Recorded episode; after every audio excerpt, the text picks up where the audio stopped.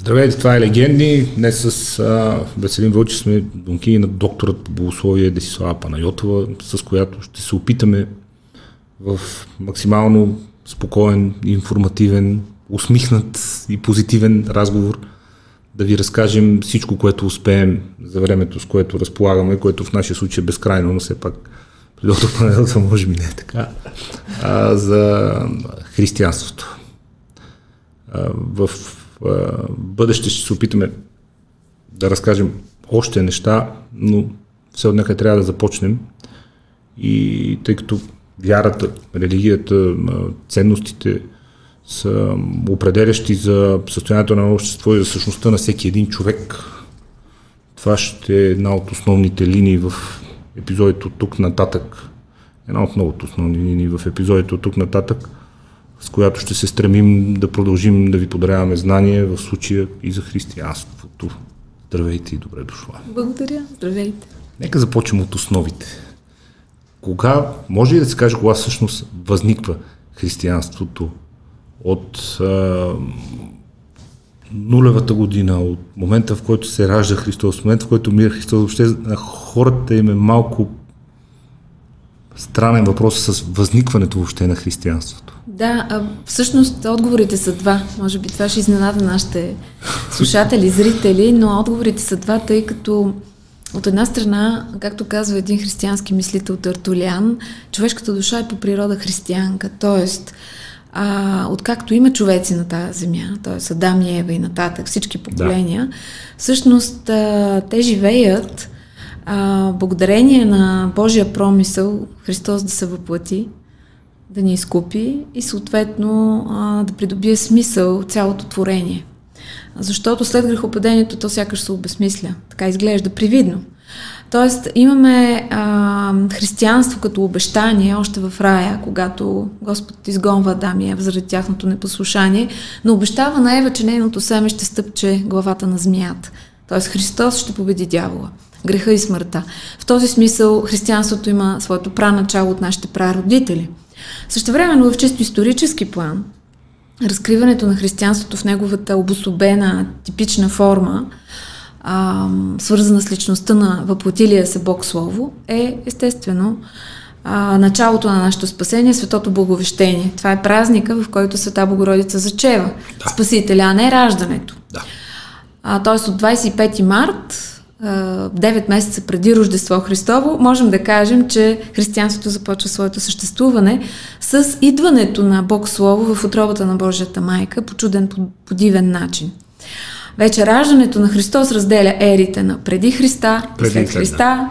Да, а пък а, а, в 33-та година, когато Христос е разпнат, вече е възкръснал, и възкръснал. но изпълнява и обещанието си да прати Светия Дух на своите верни последователи, което става на празника 50-ница, именно 33-та година и раждането на самата православна църква. Така че виждате колко много всъщност етапи има, в които можем да кажем, че е възникнало християнството.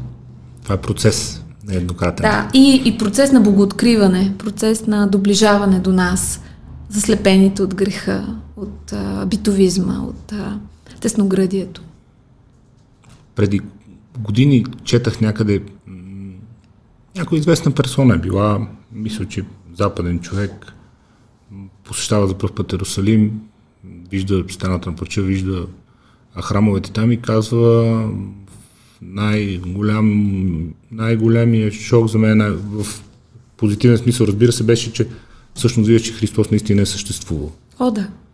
Да. Неговите следи са навсякъде. Аз съм била два пъти в Иерусалим и планирам, дай Боже, да успея да отида трети път за да мога тогава вместо обходно да прекарам молитвено нали, в Светия град, но действително на всяка крачка има следи не само от неговата проповед, от неговия живот, от събитията описани в Евангелията, които забележете не са легенда, а са истинска история. А, та, до а, живота на апостолите, на свързаните с тях чудеса, примерно близо до Телавив има едно малко градче Яфа. То днес се характеризира с а, една бухемска такава атмосфера, където художниците на Израел обичат да живеят. Има един стар град, много приятен, на брега на Средиземно море. Но там се случило, примерно, нещо много важно. Една много а, благочестива християнка е била възкресена от светия апостол Петър и се знае точното място, точния и гроб, а, точно толкова точно, колкото се знае къде е Божи гроб в Иерусалим. Така че наистина Христос е въплатен, историческа личност, живял сред хората, възнесъл се и оставил след себе си своите апостоли, от които всъщност тръгват следващите поколения епископи, свещеници, дякони, вярващи миряни, чрез чиято вяра християнството просъществува и до днес и така ще бъде вовеки. Толкова много неща са, чуда се откъде да започна.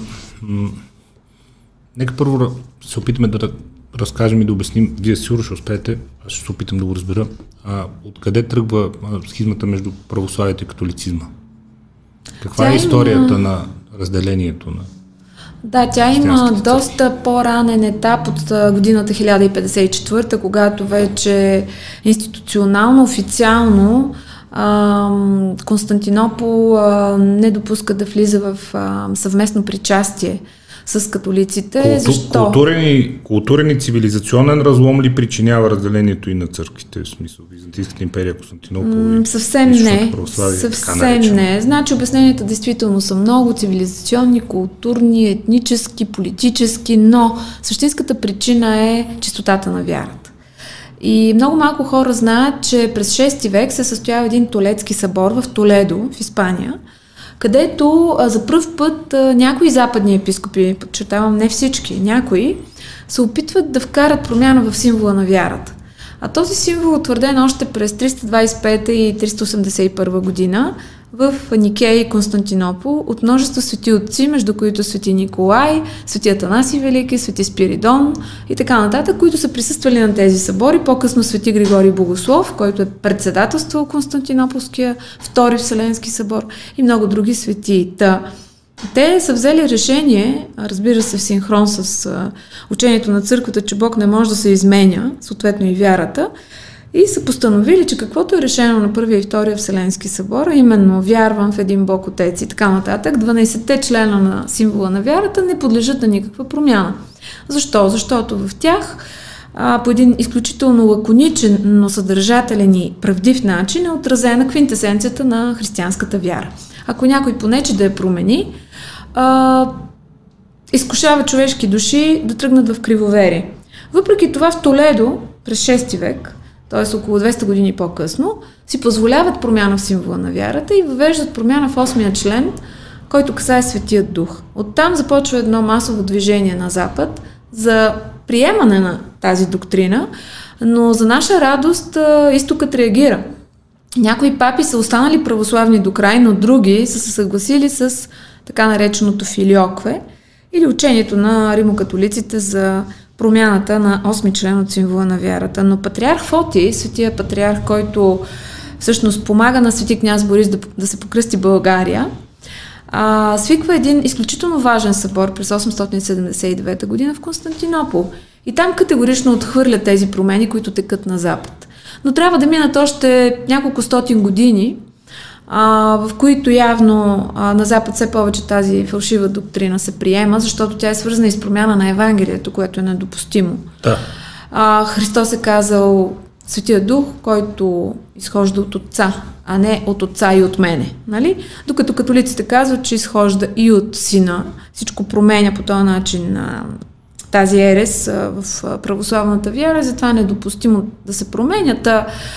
Свети Патриарх Фоти свиква този изключително важен събор. Той има значението на 8 Вселенски, макар все още да не е признат за такъв.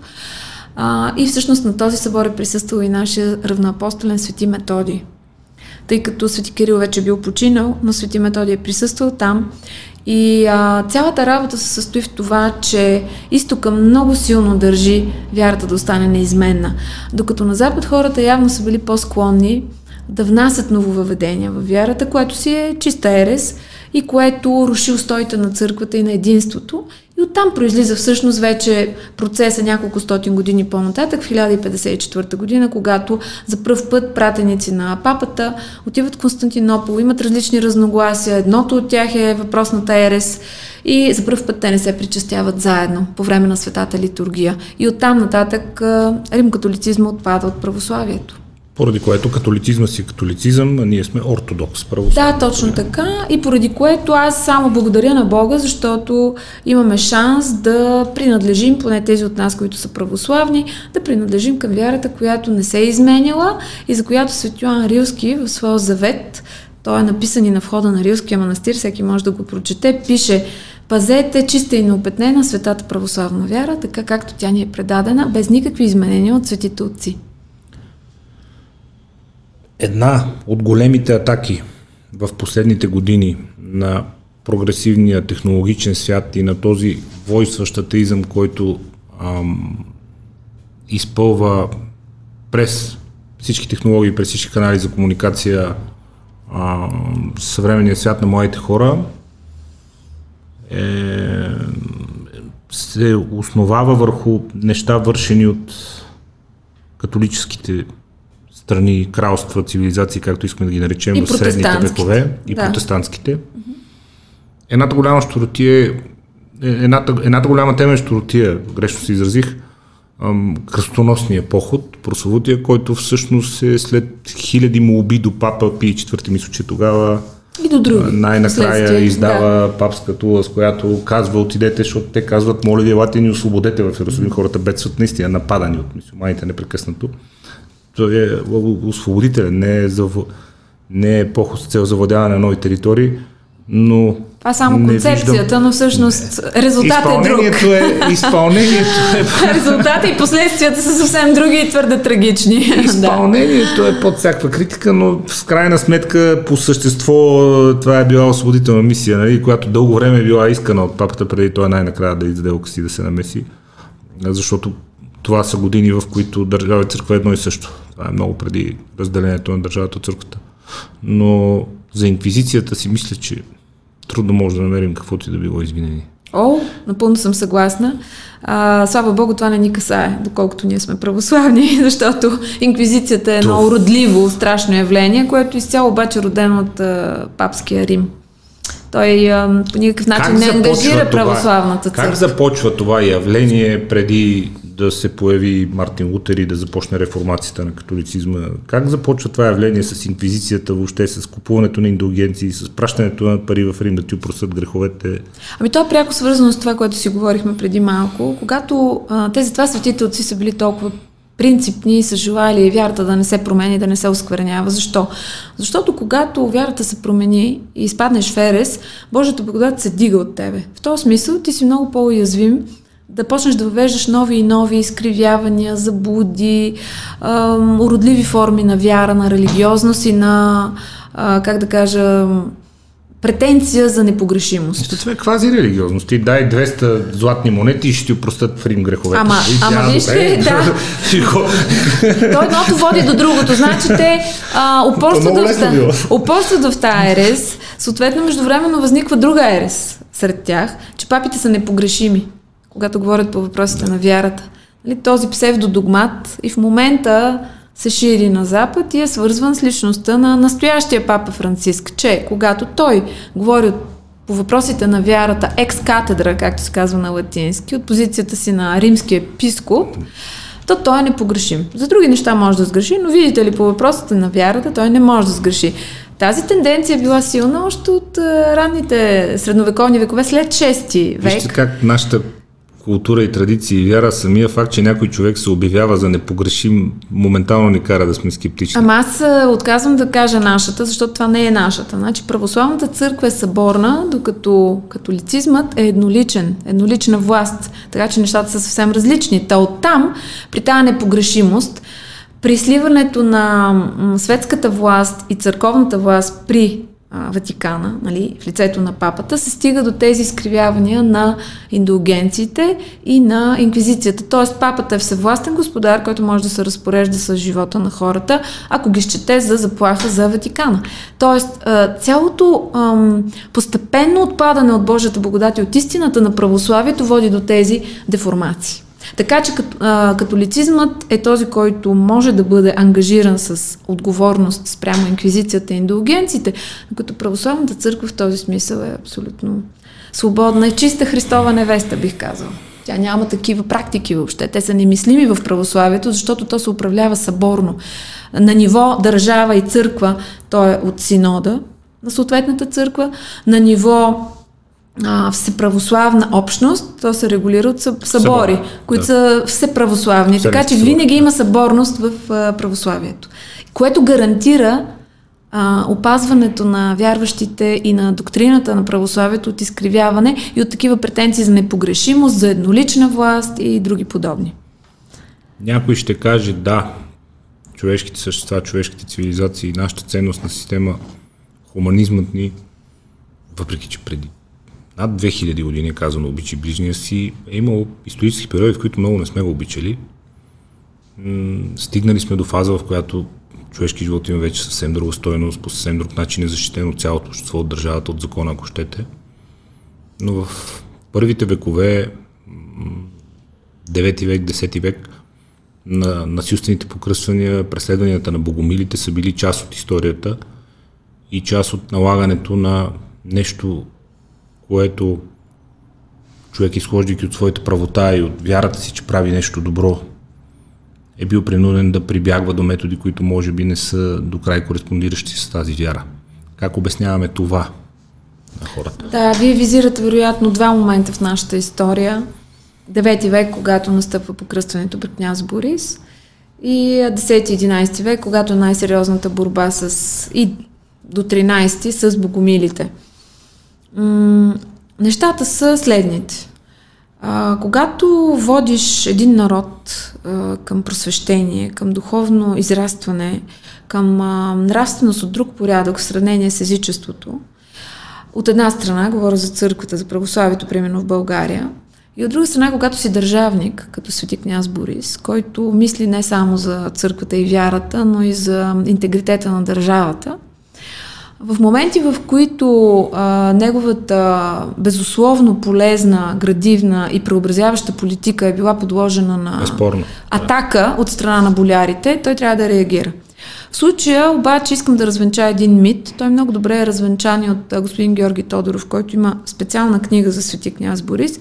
Този мит, който беше наложен по времето на комунизма, че видите ли с огън и меч християнството е навлязло в България. Ни филми тогава, дето да. ти, а, не, нали? а, шат, От на къде, защо, а, тая църква, каква е тя, нали, а, тангризъм, дайте да се върнем към прабългарските корени Точно и така нататък. Точно деца тогава гледаме и ние си викаме, леле, какво е стало тогава? да, да, да. А всъщност става въпрос за следното. Част от болярите, които не се съгласяват с княз Борис с неговата реформа, а, които са държали на правотеческата си езическа вяра, те са били в правото си, разбира се, да реагират, защото това са били техните убеждения.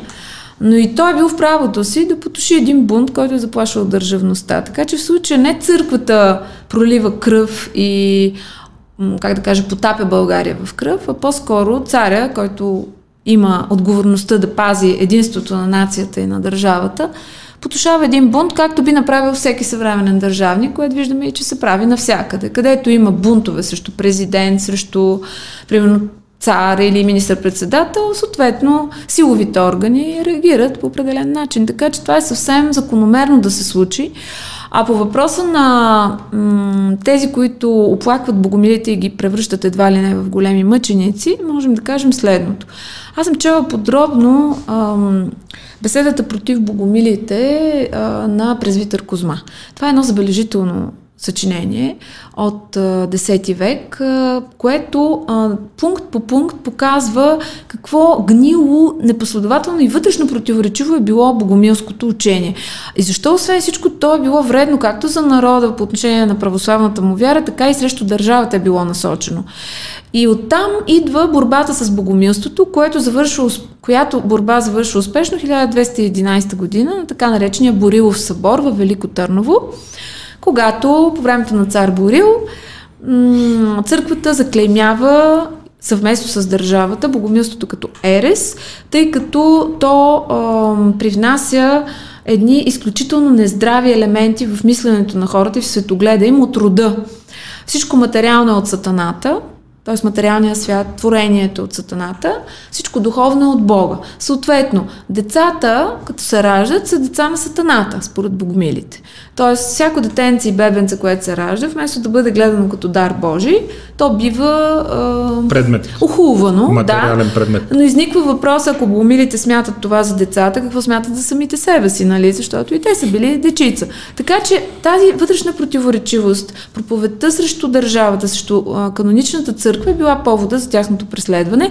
Вярно е, че в някои моменти, редки, е имало няколко по-силови начини за тяхното преследване и наказване, но като цяло а, има, доколкото знам, убийства, които се борят на пръстите на едната ръка, иначе са изгорени техни книги, но нищо друго не е правено а, срещу богомилите. Не са изтребвани масово, няма я тая инквизиция, каквато я има на Запад. Това всъщност беше сцената от филма, мисля, че на Той, Борис Първи да, той е точно, която... Аз не можах да го видя. Зверства срещо богомилите е трудно да говорим и това е хипербола. Да. Им, нали, Абе, стига, бе, това е художествени разказ. Да, да, да, естествено. А,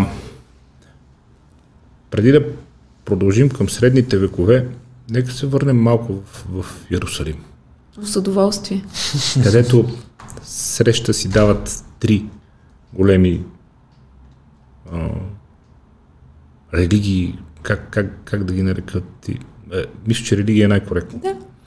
Добре. Християнство, юдаизъм и ислям. Каква е историята на юдаизма и има ли, м- как да кажа, конфликт в а,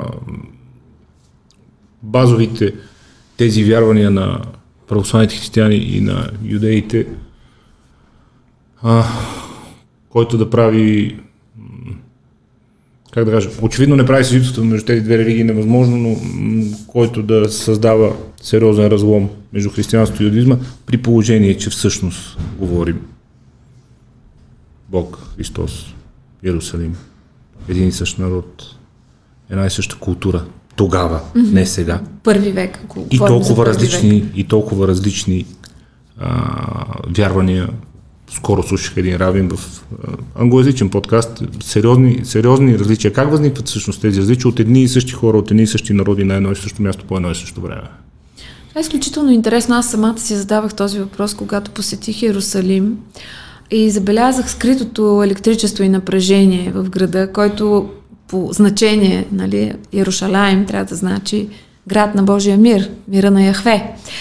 А, мир няма, има огромно напрежение, постоянна враждебност между трите религии, за които вие споменавате, но действително корените са общи на юдизма и християнството, а до някъде и на исляма, а, и който исляма също, за, прави заемки, да, да, да, който да, прави да, заемки да, да. от юдизма и християнството, да. но първо да хванем а, нали, здравия корен, юдизма и християнството, и да кажем следното. Откъде са общите неща и откъде различните?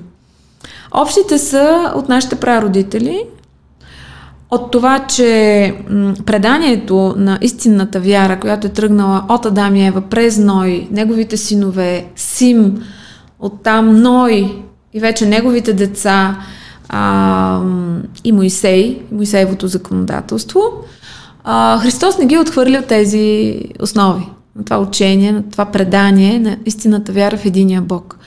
Христос не ги е отхвърлил, а напротив е казал, аз дойдох не да наруша закона, а да го изпълня. В смисъл, да открие кой е духа на Моисеевия закон, а то е двете основни заповеди, заповеди. Възлюби Бога с цялото си сърце, всичките си сили, от цялата си душа и ближния си като себе си. Всъщност Христос доразкрива в пълнота това послание. Откъде обаче произлиза разликата между тези а, традиции, религии, които са тръгнали от една и съща света земя? Идват от личността на Богочовек. А, има в Стария Завет още а, пророчества и у пророк Исаия и от други, от великите пророци, които са почитани и днес от юдаистите, където се казва, че а, Христос ще бъде камък за препъване на мнозина. На едни ще бъде заставане, на други западане. И когато той идва и се опитва да разкрие на юдеите, че той е очаквания Месия, че всъщност всички поколения евреи, които са проследявали много подробно своите родословия, точно за да могат да фиксират в един момент, че от техния род е произлязал Месия и са мечтали за това. И той им казва, ето, Настъпи времето, дойдох и Йоан Кръстител ви каза за мен. Нали?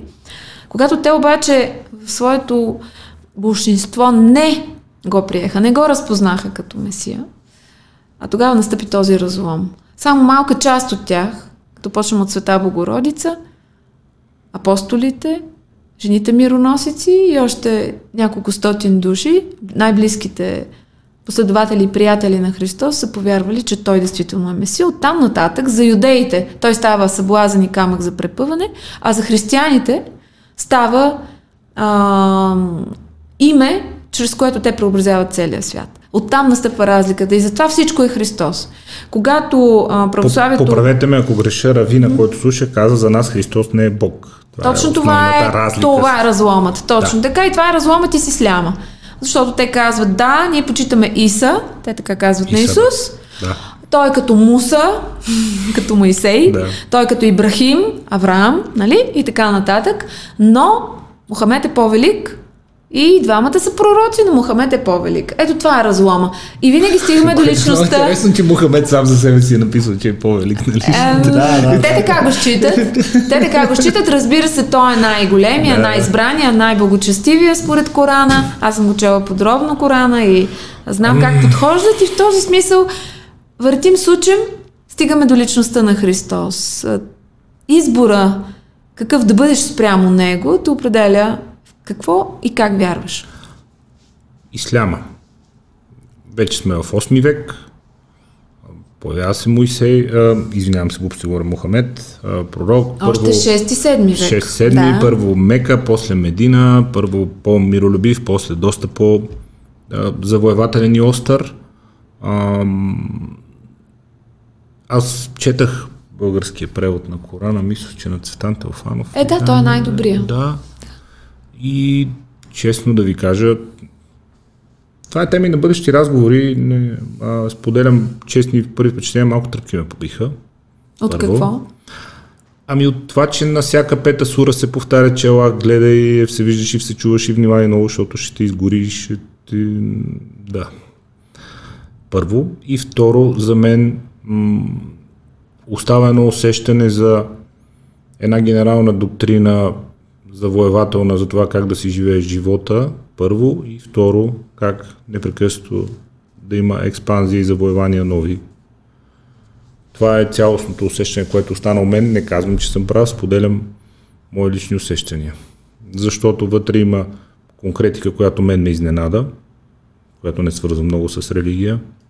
Ако имаш сини две дъщери, ако имаш сини дъщеря на сина, ще ставиш две трета на едната, на дъщерята една трета, защото жената е половин мъж, пък ако са сини две дъщери, пък половин са човек. двама сини, половин човек, да. да. Са... И ти си казваш, чакай момент, това нали, малко твърде прагматично ми стана изведнъж. А, въпреки всичко, нещото друго, от което бях приятно изненадан, е това, за което и вие казахте. Иса, Муса, хората на книгата, под хората на книгата да разбираме християните. И евреите. И евреите. Нали, м- първо, общите корени, общия происход, Бог е един се повтаря доста често, което вие ще ни разтокувате какво точно трябва да означава. И второ, едно отношение на уважение и респект към другите две религии, под които три. Да, което обаче остава само на книга нали, в последствие нали, се проявява е, в други неща. Се от някъде трябва да започнем. Да, но няма лошо. Хубаво е, че го има този респект в тяхната свещена книга. А, вижте, аз ще започна с думите на Светюан Дамаскин. Светюан Дамаскин умира 750 година. Включително е служил при халифа на Дамаск. А, бидейки християнин, а, той е служил като административен служител в двореца. И е много добре запознат с исляма. В този смисъл той е много по-близо до онази епоха от нас. Съответно, неговата оценка, що е то ислям, е много по-правдива. Нали? А, той казва, че това е ерес. Тоест, към онова време, исляма е очевиден синтез между юдизъм и християнство с някои остатъчни елементи от езичество и суеверия, които в един момент постепенно израстват в една добре оформена религия с съответните и постулати, обичаи, традиции mm-hmm. и вече всички я наричат религия. Нали? Съвсем основателно, защото тя изгражда свой култ, своя нравственост, свои традиции. Но, така или иначе, Ислямът а, наистина съдържа една вътрешна непоследователност. Аз също а, съм правила изследвания. Примерно има три много ключови сури, т.е. глави от Корана. Да, да в които първоначално, както вие казахте, се говори, че проповядва сладко и разбираемо откровенията на Аллах на народите на книгата. Който не ти повярва, с огън да го изгориш между Така, да след това втората сура, явно на последващ етап, казва а, отивай и налагай така по-строгичко това, което да. Аллах ти е открил на тези, които не се покоряват. А третата книга третата сура, извинете, в тяхната свещена книга Коран, вече казва под ножа поставяй да. тези, които противоречат на истината за свидетелство от Аллах. Така че Корана е дълбоко непоследователен в отношението към различните, към другите много, много голям е този конфликт, аз не можах да го разбера. Аз мисля, че даже на тази вътрешна... хората на книгата, нали, уважавай хората на книгата, нали, Иса е безспорна фигура, Муса е безспорна фигура, Бог е един, mm-hmm. нямаме, нямаме тема там. И в същото време неверника, нали, огън да го гори, меч да го реже. И ти казваш, момент, Mm-hmm. Кое от двете? Фактически за мисиоманите, това, което за мен е скандализиращо, макар че аз имам много приятели мисиомани и дълбоко ги уважавам, те са много хубави хора, говоря за умерените нали, мисиомани, а, същевременно това, което ме скандализира е, че м- евреите и християните са поставени в графата на леко заблудените. Нали, Тоест, ние идваме 7 век, да, 6-7 век се появява нашия пророк и изведнъж установява, че тези две религии, юдаизъм и християнство, които недвусмислено са показали, че са богооткровена религия, която първо е юдаизъм и после преминава в християнство, а, първо е Моисей, после Христос, а, засвидетелствани безбройни чудеса и наистина уникални народи, уникален ам, морал – в морето от езичеството са демонстрирали тези хора, които са вярвали съответно първо в юдаизма, после в християнството и ти идваш и а, снисходително казваш, да, де, ама не са съвсем наясно с нещата, ние тук ще ви кажем пълната истина. Объркали, ние сме крали нали, от юдаизма и християнството, ама все пак ще ви изясниме какво е всъщност Аллах и вярата в Бога. Така че м- за мен това е скандално. А иначе, а, напълно си обяснявам с тези вътрешни противоречиви нали, постулати в Корана, това, че има различен тип мисиомани. Първите са те, които уважават юдистите и християните и живеят в мир с тях. Другите са така по-фундаменталистски настроените, но не прибягват към физическа сила. И най-крайните са тези, които съответстват на сурите, за които говорих, които проповядат агресия. Започнах да чета една книга за български ислям. Хараман ми я подари. Страхотно проучване, да много успея да я завърша. На кого е книгата? Ами тя е сборник. А, сборник е с а, доста автори на научно издание, което а, систематизира себе си доста стати и mm-hmm. стигнах общо взето до, поне до там, че м- корените на български ислям, ако може да го определим като такъв, тръгват от Ирак, от духовни учения, от мусулмански духовници от Ирак в доста късни години, между другото. И са доста различни от всички салафитски лахабитски долу по Саудитска Арабия и по това по-радикални тълкования. Слава Богу! Тълкования, слава Богу, да, да, и слава Богу, но те първа, да имам време, ще чета, защото е а, много интересно написано и за мен представлява искрен интерес Средните векове. Тук вече сме в реален житейски а, цивилизационен, военен и всякакъв друг конфликт с исляма и голямата теза на така по-патриотично настроените а, хора е, че основната заслуга за това да оцелем като народ, като нация, като култура в тези тежки векове е християнството. И то не е кое да е християнство, православно разбира се, християнство. Разбира е се. Разбира се. Нека кажем, че да, когато говорим... Да, аз държа да го подчертая, защото разбира е в наша полза да познаваме корените, историята си. Ами напълно съм съгласна с тази, а, с този как, ъгъл. Как, как, как го обосноваваме това твърдение? Да, това твърдение го обосноваваме последния начин. А, православието отговаря на ключовите питания на човека – за происхода на живота, за смисъла на живота и за предназначението на живота. И когато ти си в една позиция на роб, и си подчинен на една иноверска империя, каквато е османската, единственият ти шанс да запазиш своята идентичност е това, което те сродява с вечността. И това е православната вяра. Тогава ти можеш да преодолееш тегобите на ежедневието и да запазиш себе си, да се съхраниш. Иначе биваш асимилиран автоматично. Защо? Защото мислиш за залъка, за насъщния, за оцеляването на децата, но нямайки надеждата за вечния живот, който ни обещава в Христос, ти нямаш смелостта да отстоиш вярата си и така те асимилират. Давам пример. Един от наследниците на Иван Шишман става виж сановник в, а, при султана, нали? А, през 15 век, а, но условието да предаде вярата си и да стане мисюманин. Става. Други, за да запазят богатството си и добрия статут, социален статут, който си имали, също предават а, вярата и стават мисюмани. Но по-голямата част от нашия народ запазва своята вяра. Аз съм дълбоко убедена, че ам, това се дължи на много силната молитва, с която свети патриарх Евтимий напуска Търново, когато го изгонват турците, завладявайки нашата столица. Това се случва 1393 година и народа плаче и целува стъпките, където той е преминал, защото много са го обичали и той е бил светец, още при живе вършил чудеса. А, даже са скубили тревата изпод стъпките му, за да я занесат вкъщи за последно благословение. И го питат, на кого не оставяш отче свети? Той е цял владика, цял патриарх, но така са се обърнали, отче като към баща. И той казва, на Светата Троица ви предавам сега и вовеки. Тоест бих казала, че от 1393 година до 1878 година, когато сме се освободили благодарение на Русия, най-вече, а, всъщност а, ние попадаме по този молитвен благослов и закрила на нашия последен патриарх а, Евтими Търновски, който освен всичко е светец. И в този смисъл обосноваването на тази теория, че чрез църквата, чрез вярата, чрез православието, а, български народ е просъществува включително и като общностно, народностно мислене, което обединява и предпазва нацията ни от разпад, а, съм напълно склонна да приема, че това е единственото обяснение за този феномен, 500 години да сме под турско робство и най-накрая да възкръснем като истински християнски народ. Това наистина много рядко се случва. Обикновенно силната империя асимилира тези, които е поробила.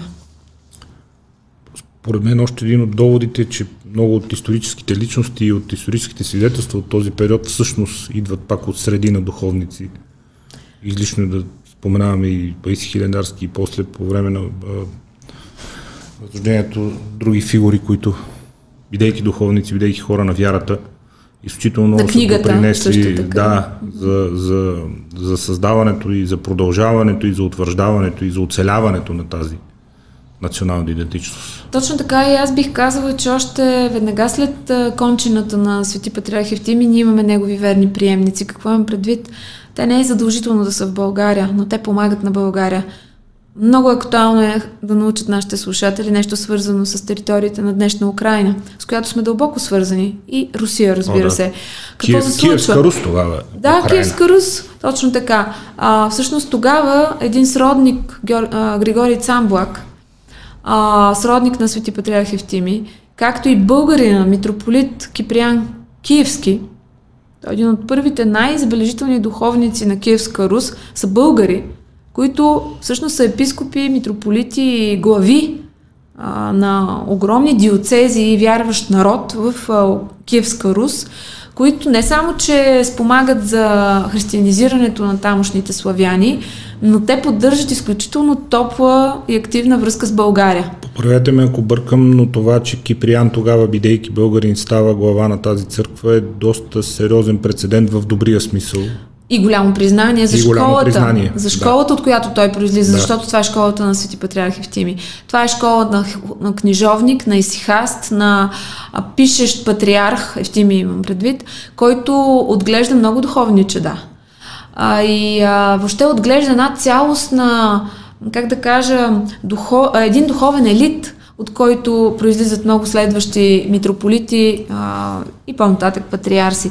И когато Киевска Рус живее свободно, където православието процъфтява, те пък от своя страна ни пращат книги и ни помагат на свой ред за това, че ние някога сме ги просветили със своите букви, със своите книги, със своите духовници. По този начин още преди 18 век, преди Свети Пейси Хилендарски, преди, Софрони, преди Свети Софрони Врачански, да. много по-рано сме имали много а, активна а, връзка с украинските и руските територии а, или с тогавашната Русия, благодарение на което а, силното а, верово самоопределяне на българина остава с истински жив квас. Нали? То не, не затихва и благодарение на това се случва и нашето освобождение. Да, не успява да бъде задушено до края. Е тук, въпреки горените Въпреки страшните на... да, дискриминационни мерки на империята, империята въпреки а, забраните за строителство на храмове, въпреки беднотията, въпреки а, западането на повечето манастирски школи, въпреки липсата на училища, въпреки всичко това, църквата разпръсва светлината на Евангелието и обяснението, че нашия народ оцелява е, че това е живо Божие Слово. То не е просто теория и някакви евангелски разказчета, в които или вярваш, или не вярваш. То е живо Слово, което фактически а, действително те просветлява, ако го приемеш в сърцето си и ти дава много голяма сила. Сама отворихте а, темата за възраждането. А, скоро с им познат си говорихме, са, човек е разсеян, учил е съвсем други неща, съвсем други неща се занимава и а, стана нещо дума, опитахме се да, да, да си припомним някакви неща от историята и така, да, да, като се освобождаваме, нали, вече като започва възраждането, така момента започва как така, вика, под... Да. И а, поради бели петна в знанията, нали, как ще започне възраждане преди да сме се освободили? Ами ето как всъщност... Как се възражда да един народ, който е под чуждо владение? А, първо мога да дам пример, започвайки от кръвта на мъчениците. Когато имаш мъченици, това е една огромна сила. Това е един мистичен факт, за който не винаги се замисляме, но всъщност кръвта на мъчениците е тази, която пази паметта българска да не погива. Примерно в София, не знам дали нашите слушатели знаят, 1555 година е убит свети Николай Софийски. Той е бил един хубав българин, красив обощар, който турците го набелязват и казват, то трябва да го обърнем в ислям. Съответно му нареждат, нали, че това трябва да се случи, използват хитрини, за да бъде той обърнат, да приеме ислям. В крайна сметка той се възпротивява, рискува естествено добруването на семейството си, имал е жена и деца и така нататък. В крайна сметка убит. Мястото на неговото мъченичество и до сега се знае. Той е на улица Цар Симеон в София. Там има свято място, всеки може да го намери а, и да се поклони. Въпросът е, че такива мъченици е имало още от началото на турското робство. Ето 1555 година, после Свети Георги Софийски, Свети Георги Софийски нови, Свети Георги Софийски най-нови и много други свети, свети Райко Шуменски, Амина Света Злата Мъгленска в Южна България. Тя е била на 16 години момиче. И се опитват, открадва един турчин и казва, ти ще ми станеш жена, защото била много красива, много чиста, обаче ще приемеш исляма. Опитват с меко, с съблазън, с злата, с дрехи, опитват най-накрая и с родителите, идват под прозорчето на къщата.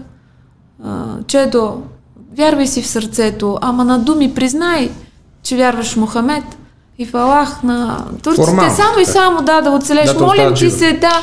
Тя казва, ако това ми го говорите, не сте ми вече баща и майка. Аз вика, нито в сърцето си ще предам Христос, нито на думи ще го предам. И убиват. Това е 16 годишно момиче, разбирате ли? Коражлийка, която а, с живота си отстоява своята идентичност и надеждата си за възкресение. И така е до вече възраждането, за което говорите. Така че, действително това възраждане има много по-дълбоки корени. Това е кръвта на мъчениците, а от друга страна и нестихващото творчество на рилските монаси, на други монаси, които живеят в различни манастири, които все пак функционират. Примерно един такъв човек е Йосиф Брадати, който е бил много активен книжовник. Аз лично знам за него, защото е мой сродник, той е от моя род, от град Елена. И той става рилски брат и там пише книги, преписва, превеждат. И всичко това продължава да, да възпламенява кандилото на народната вяра. И много други като него. От историческа гледна точка, възраждането е процес, който лесно може да бъде обяснен и разказан. Какво представлява то от духовна гледна точка? От гледна точка на българската църква тогава? От гледна точка на българската църква, възраждането ни значи две неща. Силен призив и послание към народа да си припомни, че той е народ християнски и че има велика история в лицето именно на своите светии. А, защото те са истинските герои на всички времена, не другите. Те са истинските герои. А от друга страна, втората линия, която църквата много така твърдо поема, е да възстанови достоинството на българската църква, на самата себе си. В смисъл, изгубената самостоятелност, нали, някога сме били патриарши, но после пак Константинопол почва да ни управлява, тази изгубена а, самостоятелност е на път да бъде преодоляна. И това е стремежа на църквата, което вече се случва по времето на българската екзархия през средата на 19 век. Но не знам дали а, слушателите ни знаят, че всъщност цар освободител Александър II, руският император, взима решение да освободи България благодарение на едно българско писмо. Това писмо е подготвено от тогавашния архимандрит Методий Кусев, който е помощник на екзархантим в Истанбул, в Цариград. И той подготвя това писмо и казва а, на екзархантим, който отговаря за българите и е българин по това време. Много ви моля, нека пратим това писмо до Санкт-Петербургския митрополит, който да го предостави на вниманието на Негово Величество, императора на Русия. Те подготвят действително това писмо. Екзархантим го подписва. Писмото стига до Санкт-Петербургския митрополит. Той го занася на царя, т.е. на императора. И след, естествено, разговори, дискусии, умуване, Александър II, когато църквата и до сега винаги споменава по време на светата литургия като освободител, поставя указ и парафира това писмо. България да бъде освободена. Оттам тръгва всъщност освободителната война. И излиза, че за да имаме дори военно освобождение и сблъсък между руснаци и турци, така че България да може да придобие отново свобода, пак го дължим на църквата. Така излиза. Цялото ни освобождение е благодарение на църквата. И духовно, и, а, как да кажа, като самосъзнание, и а, политическо военно. Какви трансформации и промени донасят свободата, независимостта? А, в края на 19 ти началото на 20 Да. Един небивал разцвет на българския творчески гений, на българския свободен дух, на православната църква като много важна институция и богочовешки организъм в България, възраждане на държавността, чрез помазването на царе, което се прави от нашата Да. църква, а, израстване на а, усещането за лично достоинство на българския народ. И също времено едни паралелни процеси, тъй като църквата не е тоталитарна институция, тя не закотвя децата си и не ги заробва при себе си на сила. Напротив, тя ги оставя да се развиват свободно. Съответно, много българи от това време, които са рожба на православната църква, кръстени православни християни, тръгват на Запад, почват да се ограмотяват на Запад, почват обаче да попиват и някои неправославния католически, протестантски и други Модерни. либерални все по-либерални, модерни Модерни неща. да, виждания за, за света и човека. И оттам нататък настъпва другия процес в България, навлизането на социалистическите идеи, на секуларните идеи, на това църква и държава на всяка цена да бъдат а, така крайно различни една от друга, да не са в тая симбиоза и синхрон, който до тогава са били, да се осветскости живота, уж да бъде освободен от влиянието на църквата, но това води до много гибелни последици за морала на народа и бих напомнила книгата на Невроковския митрополит Борис, който я пише в първата половина на 20 век, казва след 60-80 години, т.е. в края на 20 век, ще видите тежките последствия от това, което правите в момента с българското образование. А това е бил момент, в който почна либерализма и ате, атеизма е почнал да си прокрадва път в а, образователната ни система и той казва, ако учителя не е пример за своите ученици като морал, като ценности, а, тежко и горко на това общество. И ние го женем днес това. А той днес си продължава с пълна сила. И още повече даже. Много ми е интересна след смъртта на цар Борис и след а, влизането тук на комунистическия строй и цялата репресия свързана с него, която противно на всякаква логика 70 години след като се освободили решават да ни причинат от а, комунистическа Москва. Тя няма, mm-hmm. тя няма общо с а, монархията и с а, кралете и царете, императорите, които са управлявали тези земи преди това. Но аз като дете баба ми идеал ми, особено в Бог да ги прости, много набожни, много вярващи хора. И църквите ги имаше, mm-hmm. духовниците ги имаше. М- те в неделя ходеха хората, вкъщи се пареше кандилото, имаше си дядо ми и негови, негови традиции и навици, свързани специално с това нещо. Пускаха се а, песнопения, и кастофон си имаше човек. Вероятно са си казвали молитвените правила сутрин и вечер. Се, разбира да. се. Цялото това нещо го имаше в същото време, учително и за мене се казва и съм кръщаван тайно. Аз не си я спомням тази репресия в края на 80-те години, когато вече съм имал съзнателни спомени. Някакси не си я спомням тази репресия срещу християнството от страна на комунизма. Да, имаше отворени казват, храмове. Всички така, казват, че е имало. Да, имаше отворени храмове, но репресията си съществуваше последния начин. А, просто в момента, в който се види, че даден човек, особено ако е на по-ключови позиции а, или по-еродиран, има вяра в себе си, е религиозен, почва натиск в професионално отношение. Това беше главният механизъм. Аз имах една най-добрата ми приятелка всъщност. А, а, ние минавахме всеки ден по Свети Седмочисленици, защото учихме в руското училище на Шишман. И това беше нашия маршрут, ежедневен маршрут. И аз много обичах да се отбивам в храма, било преди или след училище. Особено след, когато имаме повече време, тя ме чакаше отпред. Аз няколко пъти я попитах, ела, влез, защо не идваш? Тя каза, не, не, нашите са ми забранили. И веднъж аз подех този разговор с нея. Защо се страхуваш? Какво ще стане с родителите ти? Защо са ти забранили? Тя каза ми, майка ми е професор, баща ми е лекар и са им казали, че ако са религиозни, ще изгубят работата си. И тя затова не влизаше в храма. Тоест, разбирате ли, храма беше отворен, но имаше една невидима завеса, желязна завеса, която малцина се престрашаваха да, да прекрачат и да преминат. Не е било добра идея. Въпреки, че е отворен да го посетиш и да демонстрираш. Никак, никак не беше популярно. Да. Не беше популярно. Ох, колко дипломатично. М- идваме в 90-те години вече и историята с двата синода. С един е истински и с псевдосинода, аз така да. ще се изразя. Е, за хората, да, бяха два. Какво се случи тогава? Какви бяхте на истории? Пимен, Инокент и... Ми това, което се случва в Украина в момента. Просто при нас не успяха.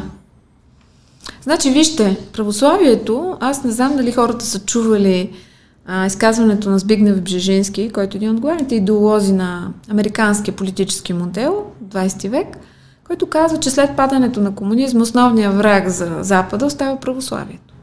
Защото създава друг тип общност. Друг тип общност, друг тип мислене, друг тип светоглед, който те прави по-свободен, по-съзнателен, по-наблюдателен за протичащото глобализиране на света, което не е задължително добро за, за нас.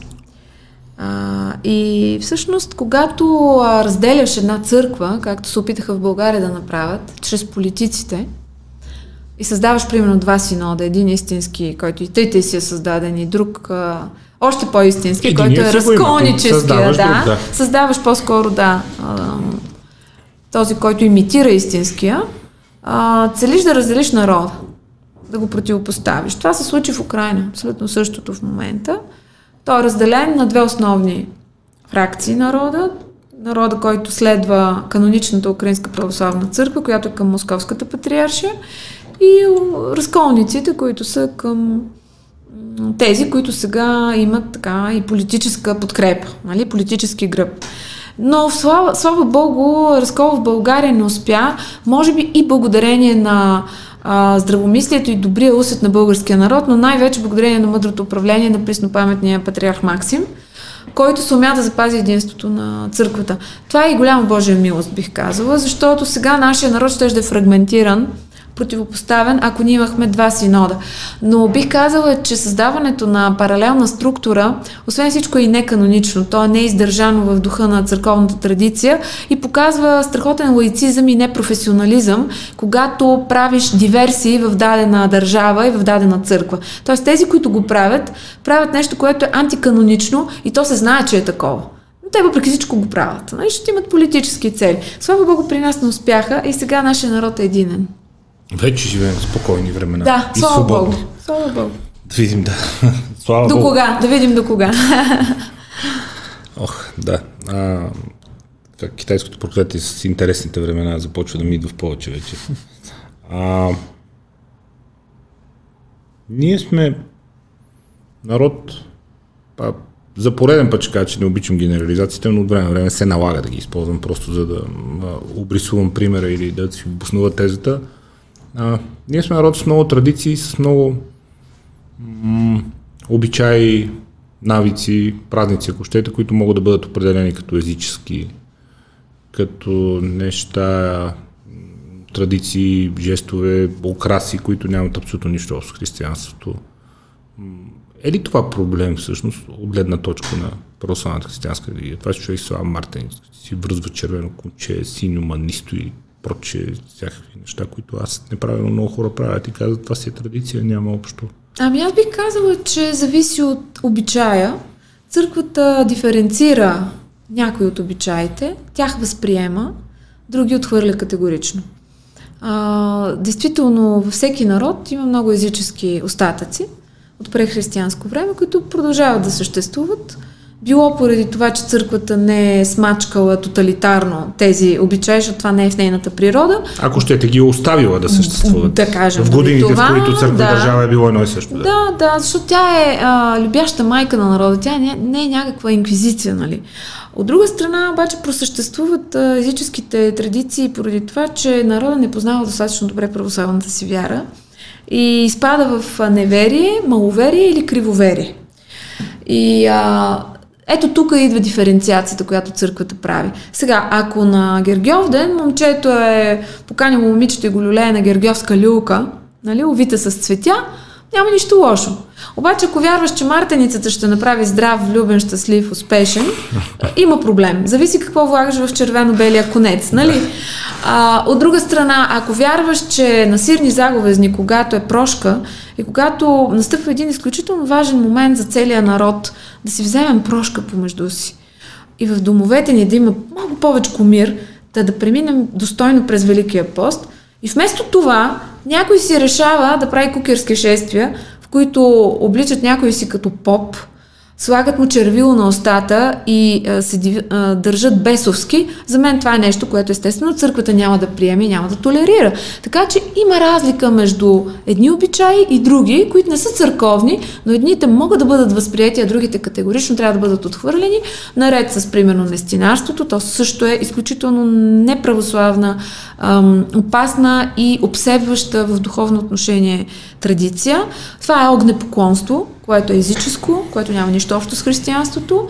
И също бих казала а, някои традиции да прекарваш децата си през огън, да търкалят гуми и да прескачат огньове пак О, на сирни да. заговезни. Това са неща изцяло ам, така отхвърлени от църквата и в Библията дори е забранено. В Второзаконие 18 глава пише да не прекарваш сина, сина си и дъщеря си през огън, да няма между тебе гадател, вражач, магиосник, омайник и такъв, който вика духове. Да. Чудесно.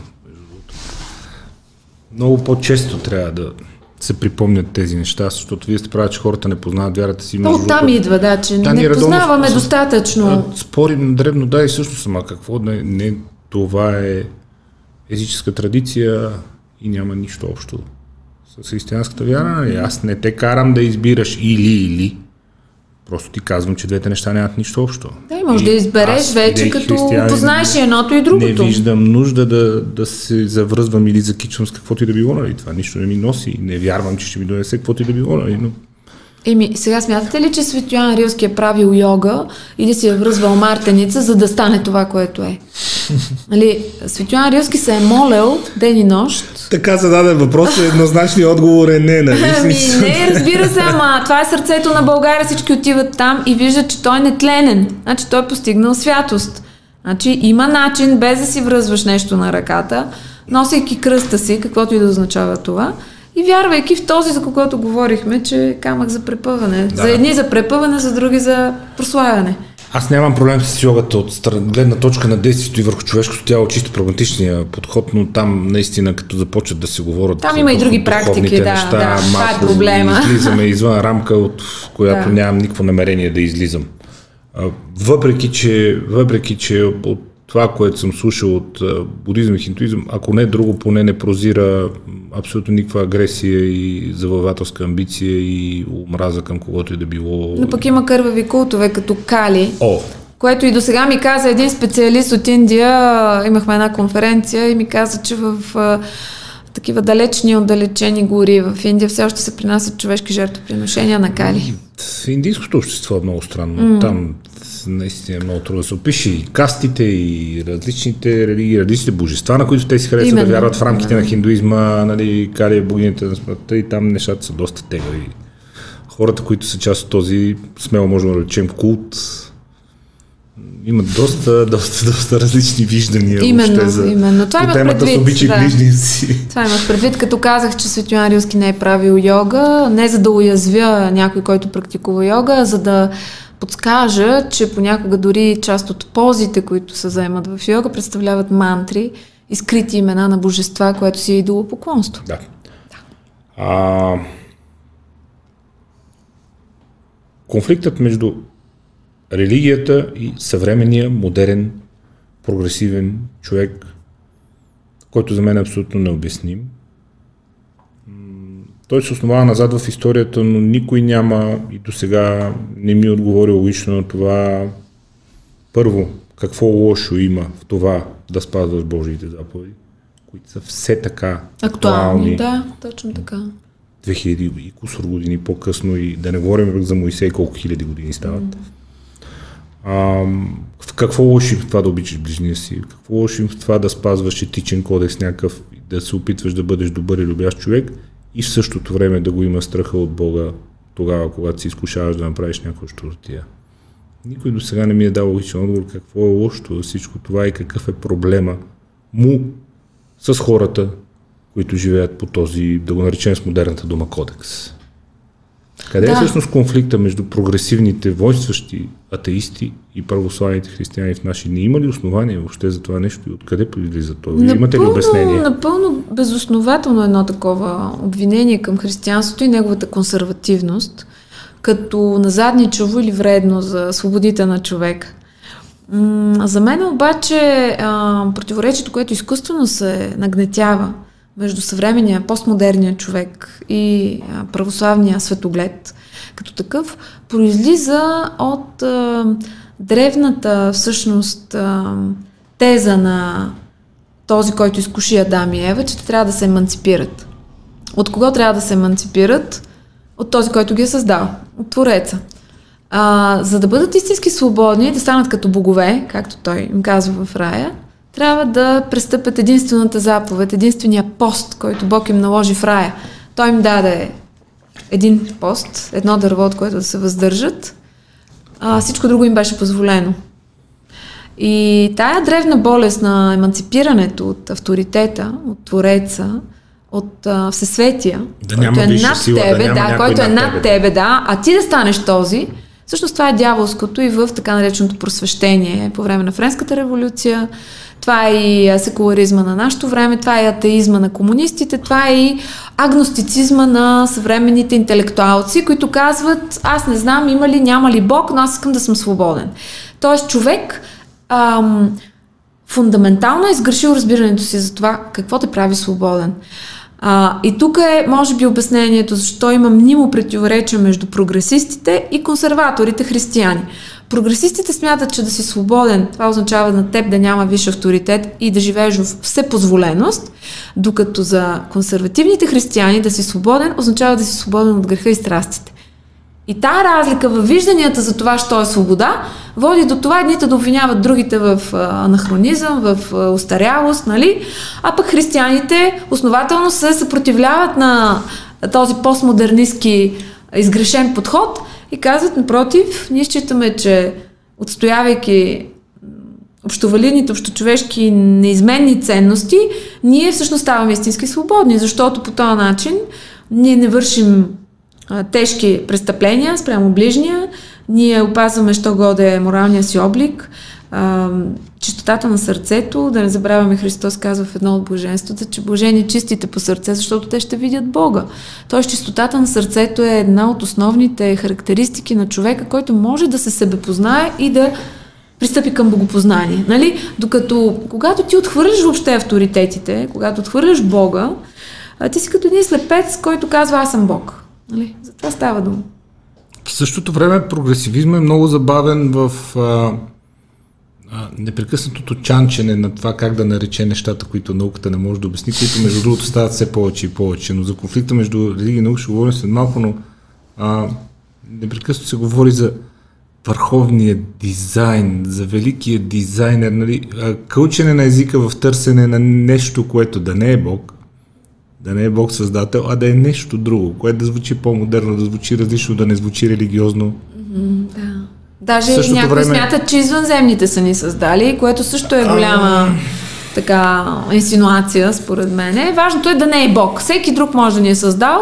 Дори от маймуната може сме произлезли, но само да не е творец. Нали? Това е много популярно.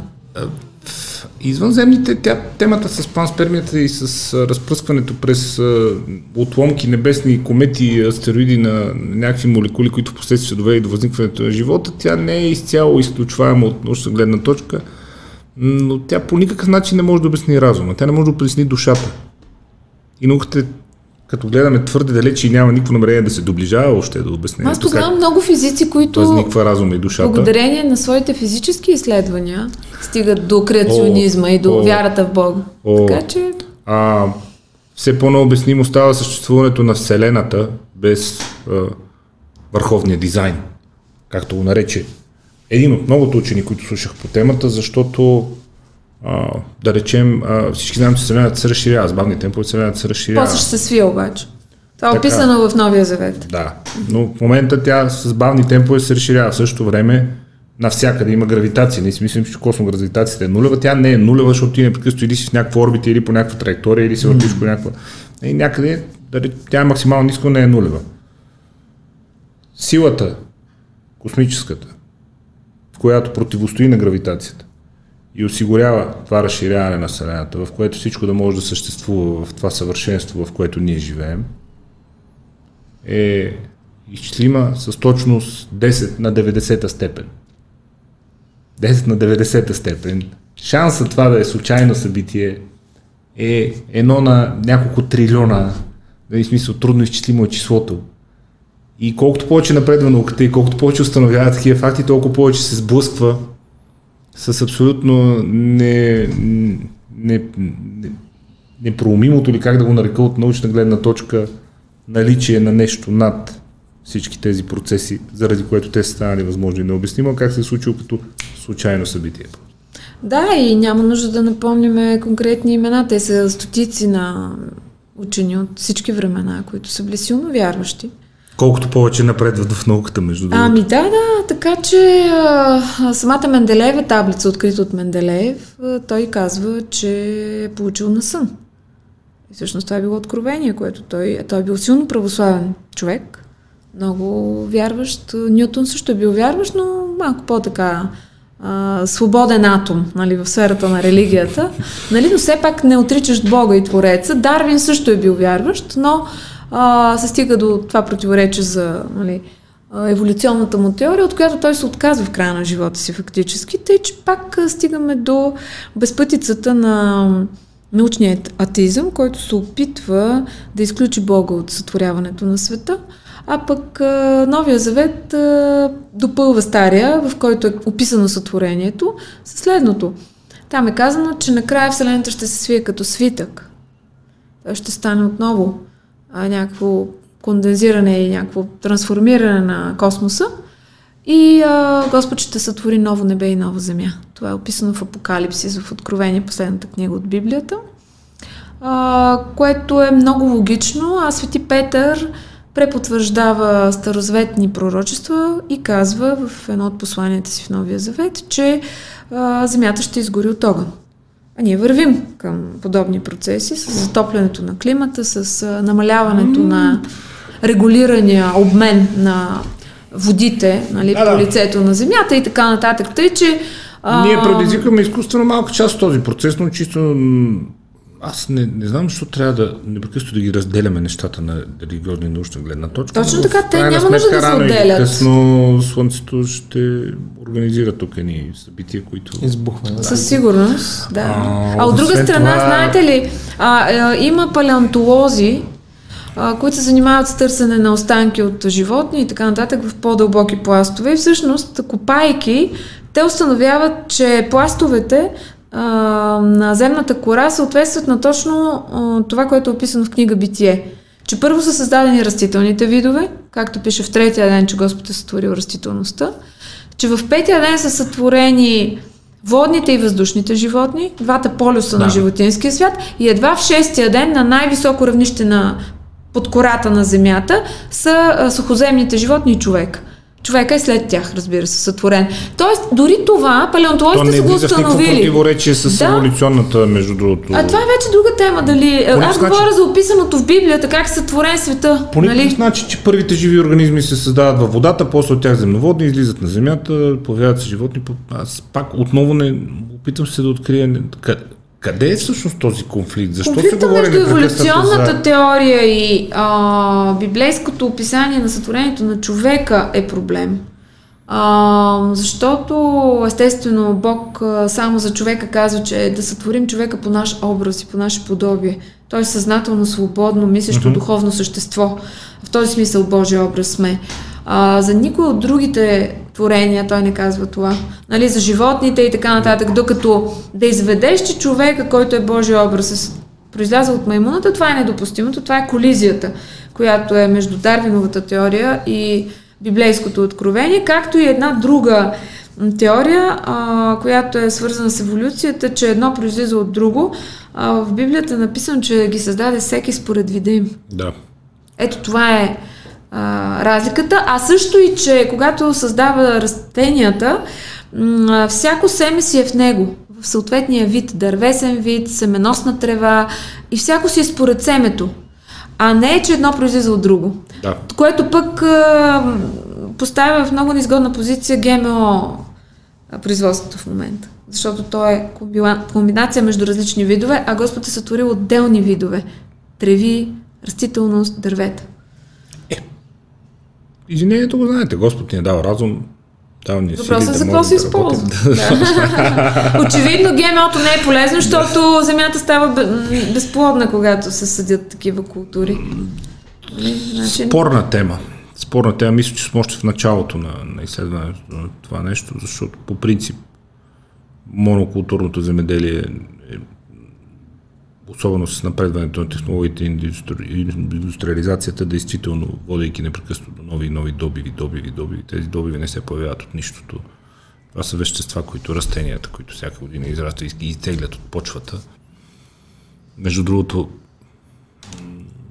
и, и във връзка с разговора ни, по принцип много интересен ми беше, Сан Гуру беше скоро на гости в подкаст, един индийски, може би не точно духовник, но той е човек, който си е поставил за цел спасяването на почвите и той говори точно за почвите, за изтощението на планетата и за това как непрекъснато нализане технологии в земеделието.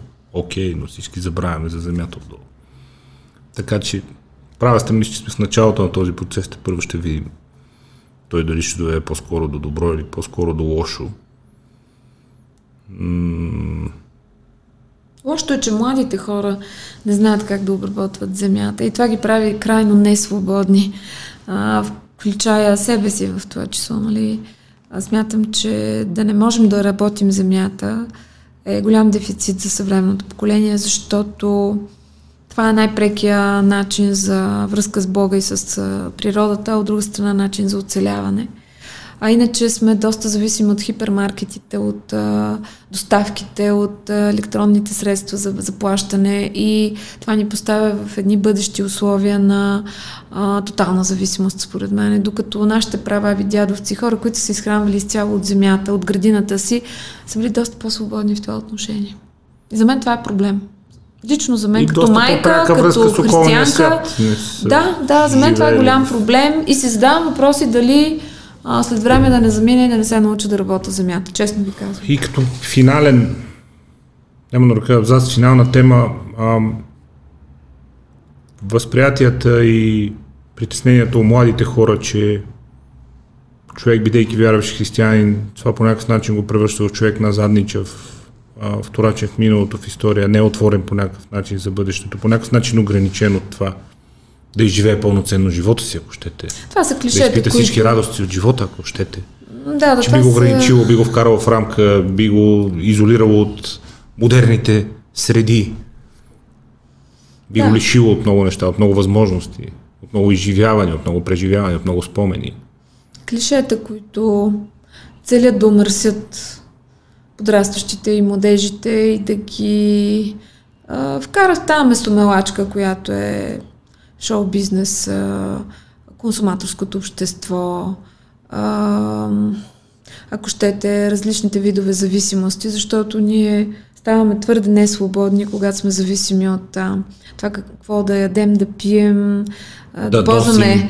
А, така, да ползваме като наркотици. Едно време а, са били такива хората по времето на Ной идва потопа. Христос казва второто пришествие, когато дойде, всички ще са както по времето на Ной. Да ядем, дай да ядем, да пием, за друго да не мислим. Тоест, младият човек, ам, бидейки християнин, а, не лишава себе си от радостта от живота. Въпросът е върху какво изгражда тази радост. И ако той изгради един а, истински християнски светоглед, а, нито ще се чувства назадничав, защото ще е един образован, интелигентен, креативен човек, който допринася за обществото. Същевременно ще изпитва вътрешна свобода и независимост от всичко внушаемо, което чрез медии, чрез маркетинг, чрез съвременните антихристиянски послания се ширят из целия свят, ще се защити от тях и ще може да изгради една самоличност, която после да доведе до здраво семейство, до радости, които ще сподели със своето семейство, не задължително с много други безразборни връзки. И а, радостта от живота ще може да е пълноценна и същевременно не греховна. Ето за това говорим. А, когато младият човек живее в унисон с съвременния мултикултурен, а, а, релативистки модел нали, на живот, където всичко е позволено, И всичко е според зависи. М, Да, тогава той всъщност не е никак свободен, а си сложва ни капаци, а, капаци притуващи собствената му съвест. И това, ако е свобода, нали, аз лично бих а, така се усъмнила. Истинската свобода е вътре в теб, когато не те е страх, когато знаеш кой си, когато имаш смелостта да отстояваш вярата си и на когато не се срамуваш да бъдеш християнин. А, говоря за младежите християни. А, освен това, Господ ни казва в едно от Евангелията, че който се срами от мене, и аз ще се срами от него пред отца ми. Тоест, който се срами да се нарича християнин в днешно време, той рискува цялата вечност. И в този смисъл, тъй като ние сме и духовни същества, не само тела, които стигат до гроба и оттам нищо, ам, мисля, че истинската свобода на човека се състои в това да мисли за живота си с оглед на вечността. И тогава всичко става много по-смислено, много по-красиво, много по-достойно, а, отколкото а, да потънеш в, безликата тълпа и да бъдеш като абсолютно всички, а, от а, така, с шепи от всичко, което ти се предлага, но което в по-голямата си част нито те ползва в духовен план, нито е добро за тялото ти. Напротив, то те разболява и разгражда. И затова православният начин на живот е живот в свобода и също времено съблюдаване на определени правила, на въздържание и на а, зачитане на авторитетите, които са Бог, църквата, а, свещеникът ти е норийския, семейството ти, баща ти, майка ти, а не м- пътя на а, това да превърнеш греха в норма. И това да е твоя живот. Това е разрушително. И последен, последен въпрос, наистина, обещавам. А, една от темите за... Не знам дали да го нарека присмех или критика или де да знам и аз към а, българите, към християните въобще тук е, че са празнични християни. Само по Великден, само на коледа. А има и такива. Е ли това всъщност проблем? И за кого е проблем това? Ако е казано обичи ближния си, приеме го такъв какъвто е. Ами в крайна сметка да, аз съм далеч от мисълта, че християнина би следвало да осъжда когото и да било. Вярно е, че в църквата има всякакъв вид християни. И такива, които ходят рядко на църква само по празници, нали, така наречените празнични християни. Такива, които малко по-често ходят, но не водят редовен църковен живот. Но има и такива ревностни боголюбиви хора, които ежедневно, всяка неделя са на богослужение, участват в таинствата на църквата, изповядват се, причастяват се. И всеки е на някакъв етап от пистата на своя живот. Важно е каква е посоката. Ако ти вървиш към Бога, един е на един етап от живота си, друг вече е по-напреднал. Въпросът е дали а, сме като този псалом на Свети цар Давид, който казва, както кошута жадува за водни потоци, те и душата ми Боже не е за Тебе. Ако сме това, независимо къде се намираме по правата, нали, към Бога, важното е, че вървим към Него. Стремим се към Него. Далеч съм от мисълта да осъждам когато и да било.